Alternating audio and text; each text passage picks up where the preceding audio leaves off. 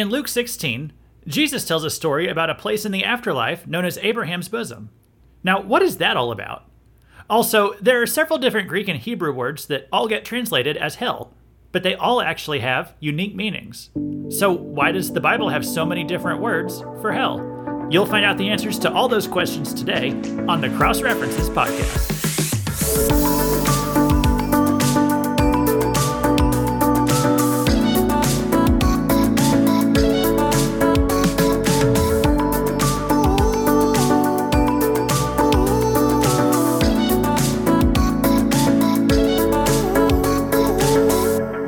Cross References Podcast, where you learn how every small piece of the Bible tells one big story, and most importantly, how they all connect to the cross and Christ. Whether you're a newbie Christian or a veteran Bible reader, our goal is that God's Word will make more sense to you after every episode. This is Luke Taylor. I'm a pastor, and I'm planning on going to heaven someday because I've accepted Jesus Christ as my Lord and Savior. And that gives me a lot of comfort. A lot more comfort, in fact, than even some believers in history were able to have and I'll explain why that is today. Jesus is the only way to heaven. He said it himself when he said, I am the way, the truth, and the life. Notice that he said the way, not a way, the way. So there's only one way to heaven and a million ways to hell. And that's why Jesus said, Broad is the way that leads to destruction. So enter by the narrow gate. There are a million different paths that religions of the world try to say will help you find God, but if it's not through the gospel of Jesus Christ, you don't have the right religion. If it's not by Jesus being God in human form who died for our sins, then you don't have the right Jesus. And if it's not 100% by Jesus, with salvation being a gift of God that was not of any good works, then you don't have the right gospel. So there's only one heaven that can be found, but what about hell? Are there more than one types of hell? Most people get their idea of hell from a popular book many years ago called Dante's Inferno, and it draws on some of the most uh, common biblical depictions mixed in with some fiction and superstition, but it's probably the most influential work in history on what hell is like. It gets some things right and some things wrong. One thing Dante's Inferno mentions is that there's nine different layers of hell, and the one you go to depends on what your particular sins were. Now, the number nine and the specifics of this, they come from Dante's own imagination, but there is a biblical logic behind that idea, and we're going to discuss that today. So don't be weirded out that uh, I'm, I'm, going to try to put in a bunch of extra biblical stuff to confuse you today um, as I'm discussing what I want to explain today. I'm not going to be doing that. Don't be afraid of, uh, of any of that. Everything we talk about today is straight from the Bible itself, and it's stuff that you've probably read a hundred times before, but you may have never quite understood what you were reading. So, we're going to dig into a few different key terms from the Bible, some of which is obscured in our English translations. We're going to discuss hell a lot. And at the end, we'll also explain what the spiritual location called Abraham's bosom actually is, which is something that throws a lot of Christians for a loop when they read about it in Luke 16. So, grab your Bible and make sure your air conditioner is on, because today's lesson is going to be a little hot.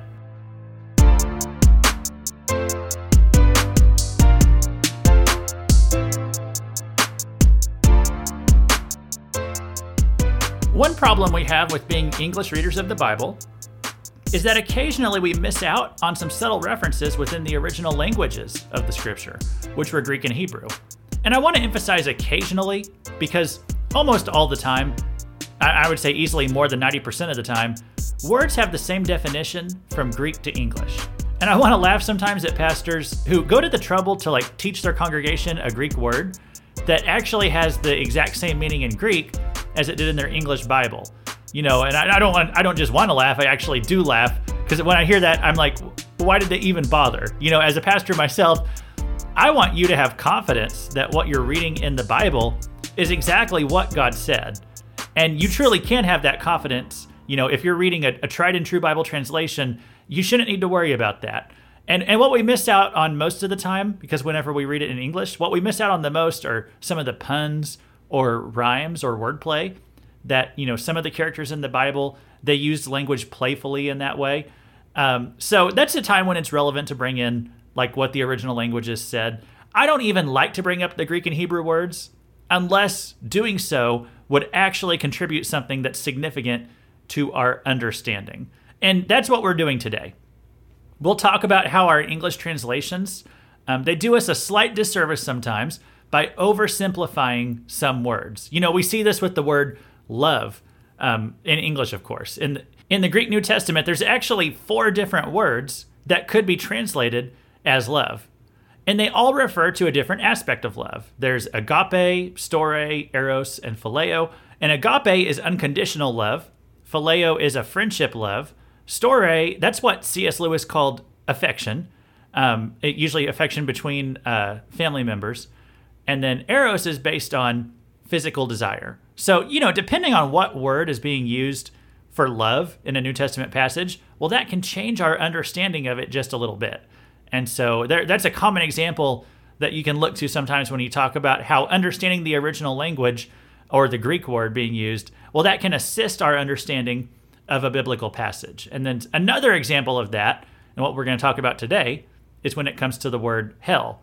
Now, there are multiple words for for this, um, which could all be translated as hell, but understanding which one is being used, they could actually help us to understand different aspects of the afterlife. There are words like Hades, Gehenna, Sheol, the lake of fire. All of these are often equated as hell, but do they all mean the exact same thing? So we're going to discuss that today, one word at a time, and this is going to help you with your understanding of the afterlife. So we'll begin with Hades, who you might recognize as the bad guy in the Disney movie called Hercules. Now, um, I don't I don't much care about Greek mythology other than how it relates to the Bible, as we'll talk about here. So the word Hades, that was a word um, that could refer to the, the Greek underworld in Greek mythology, um, or the god of the underworld, like in that movie. Uh, but Hades is a word that, just broadly speaking, and, and when you see it used in the Bible, what it's referring to is not anything from specifically Greek mythology. It's just referring to the underworld. Um, now, if you're a believer, you'd say that you shouldn't have to worry about the underworld because, after all, the, the underworld it must be hell, right? Because it's said to be under the world. That's how we think of hell. Uh, a place where Hades shows up in the Bible is Matthew 16, 18. And I also say unto thee, this is Peter or Jesus speaking, that thou art Peter, and upon this rock I will build my church, and the gates of hell shall not prevail against it. So the Greek word for hell right there is Hades. And it's a little confusing because sometimes Bibles translate it as just hell, other times as Hades. I was reading the King James version right there; it just translated translated it as hell, but other translations might say Hades. Uh, here's a book. Uh, here's the book of Luke, chapter 16. It's telling the story of the rich man and Lazarus. Jesus says, starting at verse 19, there was a certain rich man who was clothed in purple and fine linen and fared sumptuously every day, and there was a certain beggar named Lazarus which was laid at his gate, full of sores, and desiring to be fed with the crumbs which fell from the rich man's table. Moreover, the dogs came and licked his sores, and it came to pass that the beggar died, and was carried by the angels into Abraham's bosom. The rich man also died and was buried, and in hell he lifted up his he lift up his eyes, being in torments, and seeth Abraham afar off, and Lazarus in his bosom. So again, we'll discuss Abraham's bosom later on in the program, but just notice that here that uh, hell and this location of Abraham's bosom, they are right next to each other. They're right next to each other. And the New King James translates that last verse saying, "And being in torments in Hades, he lifted up his eyes and saw Abraham afar off and Lazarus in his bosom." So, Hades is a place of torment and suffering. The rich man also mentions, as you read this, um, it's hot and fiery.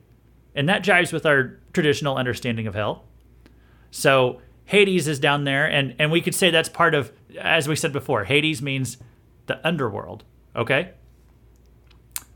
So we think the underworld is just simply hell. But look what was right there alongside them in the underworld. It was this place of Abraham's bosom, where obviously it's not a place of torment and fire and, and pain. So um, we're going to come back to that idea later, but but just keep that in mind that this idea of the underworld it's much bigger than just simply Hades. All right, now some people take the story of the rich man and Lazarus as a parable, and I just want to mention this before we go on too. There's a few problems with interpreting it that way.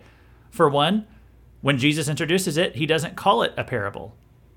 Two, one aspect of this, if it was a parable, one aspect of it that's not in any of the parables is a name. Jesus never gives a name to anybody in, in any of his parables And yet we see here that there's a person named Lazarus in this story. And in three parables, they are stories about earthly things that teach us a spiritual reality. Well, this story is not doing that. It's just teaching us a spiritual reality directly. So I don't think it fits the profile of a parable. I think Jesus is telling us here about a real thing that actually happened. So Hades is the underworld, and it's a place of torment and suffering, or at least that's a part of what's down in the underworld. Um, let's look at another word now. Let's look at this word Gehenna. This is a word that referred to an actual physical location outside of Jerusalem. And this was a dump. Okay, this was a place where they burned and extinguished trash. In the Old Testament, this was called the Valley of the Son of Hinnom. In the New Testament times, it was known as Gehenna. And there are 11 times that Jesus refers to Gehenna in the Bible, and he's using it as a metaphor for what hell is like. In Luke 12, verses 4 and 5, Jesus said, And I say to you, my friends, do not be afraid of those who kill the body, and after that have no more that they can do. But I will show you whom you should fear. Fear him who, after he is killed, has power to cast into Gehenna. Yes, I say to you, fear him. Mark 9, verses 40, 43 and 44, it says, If your hand causes you to sin, cut it off. It is better for you to enter into life maimed than rather than having two hands to go to hell, where the fire that shall never be quenched, where their worm does not die, and the fire is not quenched. So Gehenna is a place of fire that never goes out. It was a physical location by Jerusalem, but Jesus used it symbolically or metaphorically of hell.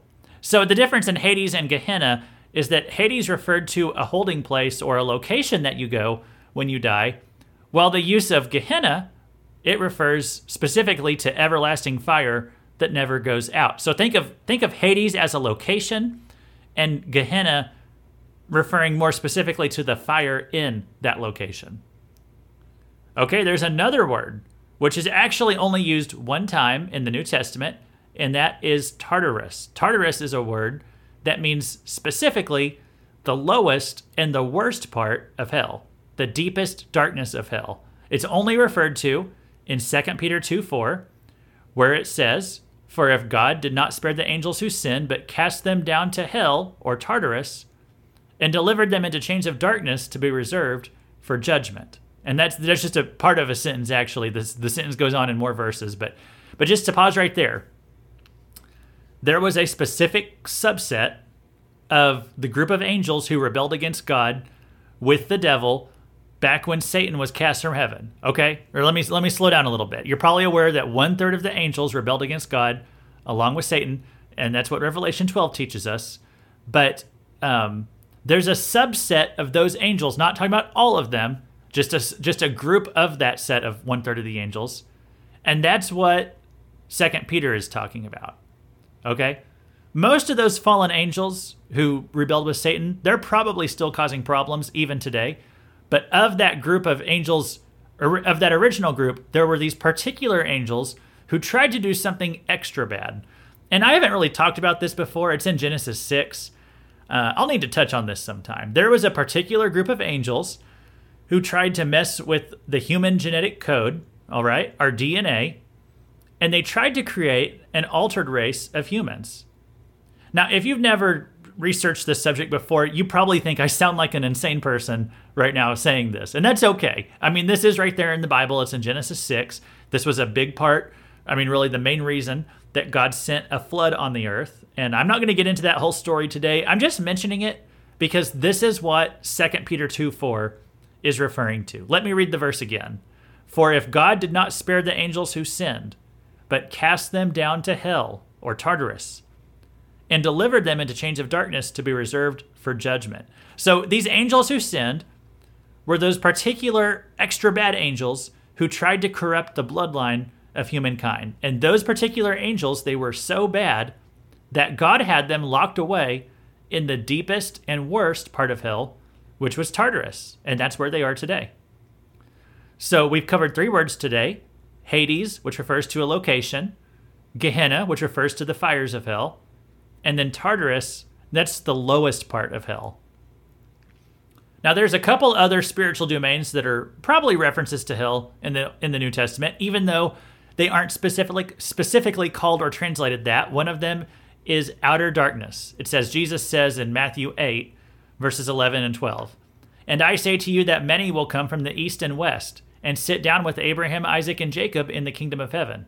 But the sons of the kingdom will be cast out into outer darkness. There will be weeping and gnashing of teeth. Sons of the kingdom, there, that's talking about Jews, but specifically the Jews who rejected Jesus. They are the ones who will be excluded in the afterlife. So this is pretty clearly talking about hell. So from this, we learn that hell is dark and that the people there are not having a good time. Matthew 25 41 also says this. It's another quote from Jesus. Then he will also say to those on the left hand, Depart from me, you cursed, into the everlasting fire pre- prepared for the devil and his angels. So, everlasting fire, that's surely referring to hell, probably specifically the lake of fire. We'll discuss the lake of fire later. But the lake of fire and hell or Hades, they're, they're all said to be fiery, okay? Regardless. Hell is a place that is fiery, and, and frankly, it's a place that mankind deserves because of our rebellion against God. It wasn't created for man, God made it for the devil and the fallen angels, but man goes there too if he chooses to follow the devil instead of God. If he chooses the devil, he also gets the devil's fate. Another phrase we sometimes read in the Old and New Testaments is the bottomless pit or or the pit known as Abuso in the Greek and Shakath in Hebrew. It's a place of destruction for the unredeemed. In Revelation 20, Satan is thrown in there for a thousand years. He doesn't want to be in there. I mean, if he did want to be in there, God would probably would have put him somewhere else. Uh, but when he's there, Satan is probably going to experience the same torment that he's led millions of souls to. So that, but that's that's future. That's Revelation 20. Let's talk about Sheol. That's an Old Testament word that you've probably read before S H E O L. Uh, this is a word that some translations just straight up render it as hell. Others will just leave it as Sheol. And it just kind of depends what translation you're reading. Like Isaiah 14:15 in the New King James Version. It says, "Yet you shall be brought down to Sheol, to the lowest depths of the pit." Okay? That was New King James. Let me just read that same verse in just the regular King James. "Yet thou shalt be brought down to hell, to the sides of the pit. Now, I don't really care if you use one translation or the other. I just want to talk about what Sheol actually means. Now, it is hell, but it's also something a bit bigger than than hell. Sheol was the place that all of the dead went when they died, whether you were righteous or not. This was the place of all the dead in the Old Testament, saved or unsaved. For example, Isaiah 14:15 in the NIV. It says, but you are brought down to the realm of the dead, to the depths of the pit. So they don't say Sheol or hell, they call it the realm of the dead. It's trying to clarify things whenever it says that. When it says the realm of the dead, right there. Because it's talking about where all people go when they die. Some translations also will say that Sheol is just the grave, okay? Just meaning where you go when you die. Even though Sheol is often translated as hell, it can't simply just mean hell as in a bad place because it says good and bad people all end up going there. Like Job 14, 13, where it says, Oh, that you would hide me in the grave, Sheol, that you would conceal me until your wrath is past. So the word grave in that verse, it's Sheol, and obviously Joel is not praying, or sorry, Job, he's not praying that he would be hidden in hell until God's wrath passed, because hell is God's wrath. So why would Job wish that he was just dead and in hell if if if Sheol was always a bad place of torment? You know, why would that be better than what he was going through on earth? And, and King David, in his poetry, he also talks about going to Sheol. And, and we know that he expected to go to heaven. But then again, we, we can find a lot more verses that talk about Sheol being places, being a place that you don't want to go. Um, but you know, not from not necessarily from King David, but other places. It you know, it speaks of Sheol very negatively. So what's going on with that word Sheol? Well, I'll explain. And if you've never heard this before, it's going to sound really wild. Um, this is an aspect of the Bible that's just not taught very often. So it might feel unbiblical to you. I've been trying to show you all this stuff right from the scripture. Uh, but by the time we're done today, um, here's, here's what I want you to walk away with whenever, you, whenever you're done with this program today. I want the Bible to make more sense to you than ever before. So I know I'm going to throw out some stuff here that's maybe a little wild, a little edgy, maybe something you just haven't read before or heard about. I'm trying, hopefully, though, by the time I'm done, you will actually understand your Bible better than you did before you started this program. So that's what I'm going to try to do. So, what is Sheol? Well, Sheol refers to the holding place for the dead. In the Old Testament times, everybody who died went to Sheol, whether you were a believer in God or not. Now, Sheol had two different areas that you would go when you died. You would go either to Hades or you would go to Abraham's bosom. The righteous people who died went to Abraham's bosom, and the unrighteous people went to Hades or hell. So Hades was a place of torment, and Abraham's bosom was a place of peace. Now, I know that Abraham's bosom is a it's a weird name, okay? I can't explain to you where the name came from. They they didn't ask me when they were coming up with names. If they did, I probably would have suggested something else. Also, this let me just say this too. Abraham's bosom is just a euphemism. I mean, that might not have been the like the official name. Other places in the Bible uh, will use the word paradise, you know, to talk about this place. Um, it's a euphemism, kind of like how we say the great beyond. You know, sometimes whenever we talk about heaven, we might call it something like that. You know, they he went off into the great beyond. Um, it's just a euphemism, uh, so don't don't overthink it. Uh, but th- this was the euphemism they came up with for the good part of Sheol. They called it Abraham's bosom. So again, they didn't ask me my opinion. I probably would have said something that didn't sound so weird but this is where that that's just what that name is referring to. Okay? So I can't give you the history of where that name came from. I'm just telling you today what it is. So whenever you read in Luke 16, what are they talking about with the, there was a the poor man at Abraham's bosom? Like what's that all about? That was just a euphemism for the good side of Sheol or the underworld. It was the good side. It was the, it was the place of peace where the righteous people went.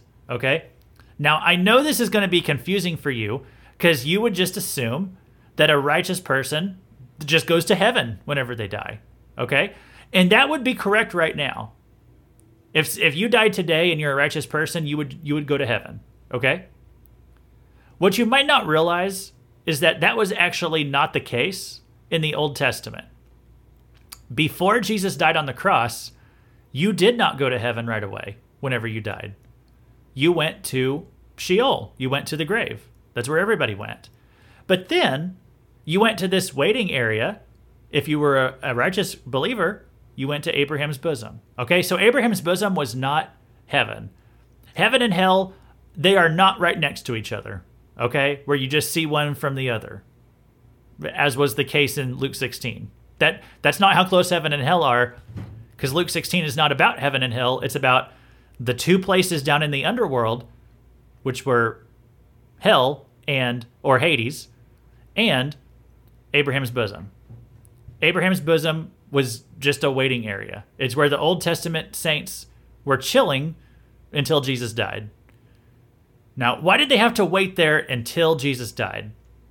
Because before Jesus died on the cross, these Old Testament saints could not have their sins washed away. You know, there had been no atonement for their sins. Now, maybe you're thinking, but yeah, what about the Old Testament sacrificial system? Well, the Old Testament sacrifices could not permanently wash away your sins. And Hebrews makes that very clear. They needed the blood of Jesus to get them into heaven. You know, if God could just forgive people and take them into heaven in the Old Testament, why would we even need Jesus in the first place, right? So God obviously couldn't do that. He had to send Jesus in order to get his children into heaven. The ones who came before Christ and the ones who would get saved after. So again, if you're an Old Testament saint, what did God do with you whenever you died? Well, you, you went to Sheol, but not to the torment part of Sheol. You went to Abraham's bosom. Other words in history for this part of Sheol were, um, like I said before, paradise. Uh, the Greeks had a word called Elysium that they would use to refer to it. That's kind of getting into more of the Greek mythology stuff again, but this was their conception of that. Paradise it is used in the Bible like when when the thief next to Jesus on the cross, whenever he gets saved, and Jesus tells him Today you will be with me in paradise. That's Luke 24 43. Now, did Jesus go to heaven right after dying on the cross? No, actually, he didn't. He, he went down into the earth, into Sheol. And he set the Old Testament saints free so that they could go to heaven. So paradise doesn't refer to heaven right here, like, like many people assume. Paradise here refers to the concept of Abraham's bosom. And in Jesus' own words, this is where he went whenever after he died on the cross and where he where he met up with the thief again down there in Abraham's bosom. And so I would say that that paradise or this holding place in Sheol uh, that perhaps it was brought up into heaven after Jesus died on the cross. And that's why Psalm 16:10 is quoted in Acts chapter 2 in reference to Jesus. And it says this, "For you will not leave my soul in Hades, nor will you allow your holy one to see corruption." Now, this was originally written by David about himself, and as we said, David waited there until Jesus came and got him. But these words were also used prophetically about Jesus that Jesus was not left there in the underworld, but that is where he did go temporarily during the three days that, that he was in the grave. That's why Jesus said this about himself in Matthew 12 40. For as Jonah was three days and three nights in the belly of the great fish, so will the Son of Man be three days and three nights in the heart of the earth. Another verse that talks about this is Ephesians 4, verses 8 through 10. It's kind of a weird set of verses to read until you know all the stuff that I'm talking about today. And these verses are in parentheses in your Bible. It appears parenthetical because it almost seems like a side note, and maybe it kind of is. But at, at, so you read through Ephesians, you could skip over these verses and you're not going to miss a whole lot but I really want to explain the significance of them here. So, Ephesians 4 8 through 10, it reads, Therefore it says, When he ascended on high, he led a host of captives, and he gave gifts to men. In saying he ascended, what does it mean but that he had also descended into the lower regions, the earth? He who descended is the one who also ascended far above all the heavens, that he might fill all things.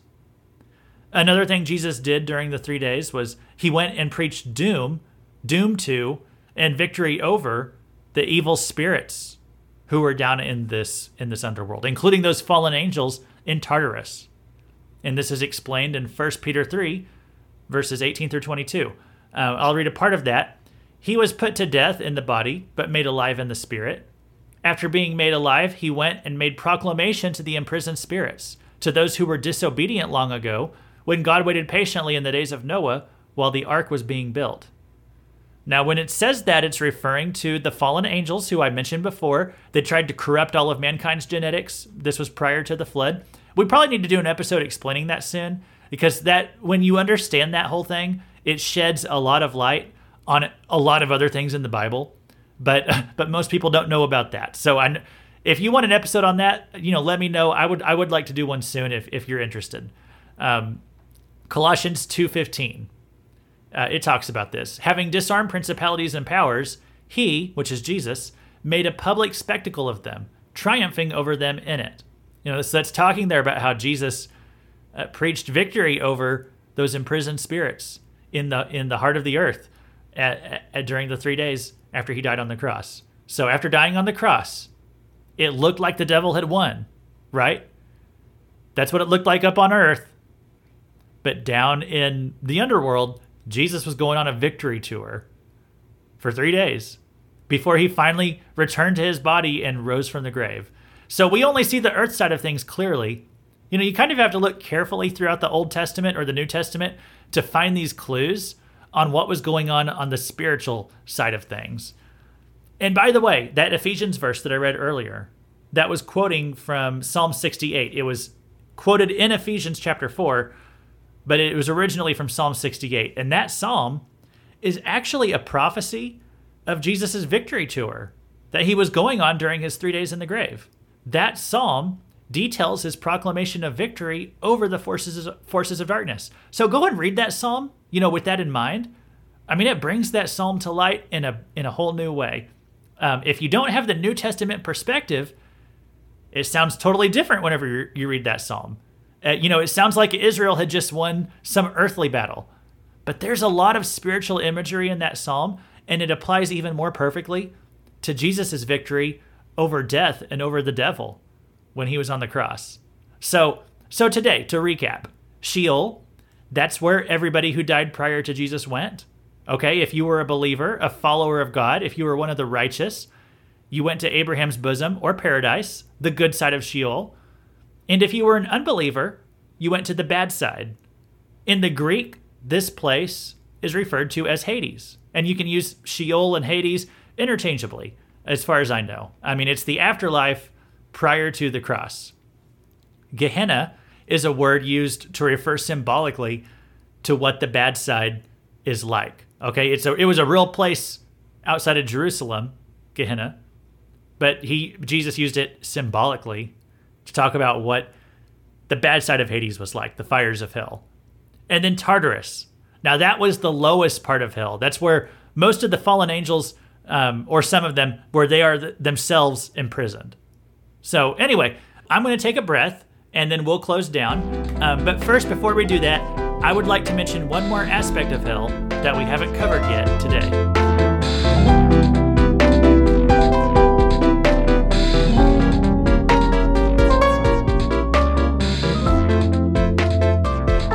So, I have a, little bit of an announcement that I want to make. Um, I'm going to be taking a break for a month or so after this episode. And the reason is that I'm right now I'm in kind of a transitionary period of life. Um, I'm moving, so I need to to kind of step aside from some of my responsibilities a little bit. Uh, some of the things that can wait, such as this podcast. Quite frankly, I just need to take a little break so I can focus on getting resettled. So as you hear this episode, um, I, I might be out of my house by the time this episode airs, and so it's going to take me a few weeks to get like moved and resettled into a new place. And I'm going to say I, I probably won't have a new episode for at least a month. Okay. I'm really hoping to get back to it on Labor Day, um, the first Monday in September. That's going to be my goal, if possible, to have cross references return on Labor Day 2022. But for right now, uh, and it, it, that's that's still kind of iffy, even looking right now. So no promises. That's just I'm telling you my goal right now, but it's going to take me. I need to take a little bit of a break. So I'm sorry to say that. I'm really going to miss doing the show because this is one of my favorite things to do uh, each week, and um, and I really had just a lot of fun this past summer. We've had a new episode just about every week all summer long, and but like I said, I had to skip last week because I just got too busy with starting this whole whole moving process. So uh, I was moving stuff into a storage locker last weekend, and I wasn't able to get a new episode out, and so I hated that. Yeah, I'm giving you this one, but I got to take a little break. So I'll miss you guys, and I'll try to be back as soon as possible. If you want to hear more from me though, I do have another podcast. It's it's news oriented. It's called Fake News, a fiery but mostly peaceful podcast. And I won't be producing any new episodes of that one either. But I mean, I have like 33 former episodes on all kinds of topics, you know, current events related, media related. But if you're looking for some new stuff, um, you can browse through that show if you're looking for some content in the meantime. But like I said, I really hope to be able to bring this podcast and that other one to be able to bring them back on in a month or so. Um, I can't promise it because I just don't know exactly what the next couple months really look like for my future. Uh, but honest to goodness, that that's my hope and my plan. So if you have a question on this content from today, from any time in the past, anything we've talked about, then uh, leave a comment or shoot us an email, crossreferencespodcast at gmail.com. And I'd be happy to take questions or recommendations on subjects that you'd like to see me tackle in the future. But like I said, don't expect to follow up on on anything that you send for at least a few weeks. But um, that that's kind of where I'm at right now. So next time on this podcast, the plan is to get into Ezekiel 11 and finish up God's great big vision that He started with Ezekiel back in chapter 8. We've kind of spent the whole summer looking at that vision. So I'll try to get back into that and finish up the end of that vision as soon as I can. Now, to give a recap, um, I did actually just give a recap a few minutes ago on all the different terms we talked about today. Uh, in the Old Testament, though, you didn't go to heaven right whenever you died. You went to a place called Abraham's bosom, and if you were a believer, um, that's that's where you went, and you were waiting there until Jesus died on the cross, and then He came and, and set you free to go on up into heaven. Even saved people in the Old Testament they could not enter into heaven until Jesus had died for their sins. And that's what Jesus eventually did. He died for the sins of all mankind, for those who had already lived, and for yours and for my sins, who, who we came along, of course, afterwards. So this explains what's going on in the story that Jesus told in Luke 16. And if you go and read, um, if you go and read that story now, it should hopefully make more sense to you now than it ever has before. Now, there's one aspect of hell that we haven't covered yet, and that's something described in Revelation as the lake of fire. Uh, many people equate this with hell. But then you read this in Revelation 20, verses 14 and 15. It says, Then death and Hades were thrown into the lake of fire. This is the second death, the lake of fire. And if anyone's name was not found written in the book of life, he was thrown into the lake of fire. Now, those are some sobering verses right there. In fact, a couple episodes from now, I mean, I'd really like to, to revisit the subject matter of hell and kind of provide an apologetic for it because this is something that, that even many Christians can struggle with. It, how can hell be fair? Why does it have to last forever? So maybe look for an episode about that whenever we return from our extended break because I would like to talk about that. But but what I want to explain today is how death and Hades were thrown into the lake of fire. So Hades or hell, it's put into the lake of fire. And we might say, well, what's that all about? Because I thought those were all the same thing. Well, not exactly. The lake of fire, that's the eternal destination of the damned. It is the everlasting fire prepared for the devil and his fallen angels. And it has not been opened up yet. Hades or Sheol, that's where the unbelievers who have died at all times since the world began, that is a holding area. It's no fun, but it's also not even the final destination. Revelation 20 says that at the end of time, after the millennial reign of Christ, that everybody in Hades will be brought up for a final judgment before God's throne. And after that, everybody who is currently in Hades or hell, they will be dumped into the lake of fire. And that's the eternal destination. And once they're in the lake of fire, they are never to be heard from again. The lake of fire is the eternal destiny of the devil, the Antichrist, the false prophet, those who take the mark of the beast, and most of the people that you know. So make sure you warn them, because this is the destiny that's awaiting most people. Broad is the way that leads to destruction, narrow is the way that leads to life, and there are few who find it. So, whatever you can do, avoid the lake of fire. Commit yourself to Jesus. Save your own soul. Trust in the work of Christ 100% for your salvation. Make him the Lord of your life. And once you've done that, you're on the road to heaven. Now, spend the rest of your life getting as many people as you can to go there with you. Thanks for listening to the Cross References Podcast. This has been Luke Taylor, reminding you that Jesus is not a way, he is the way.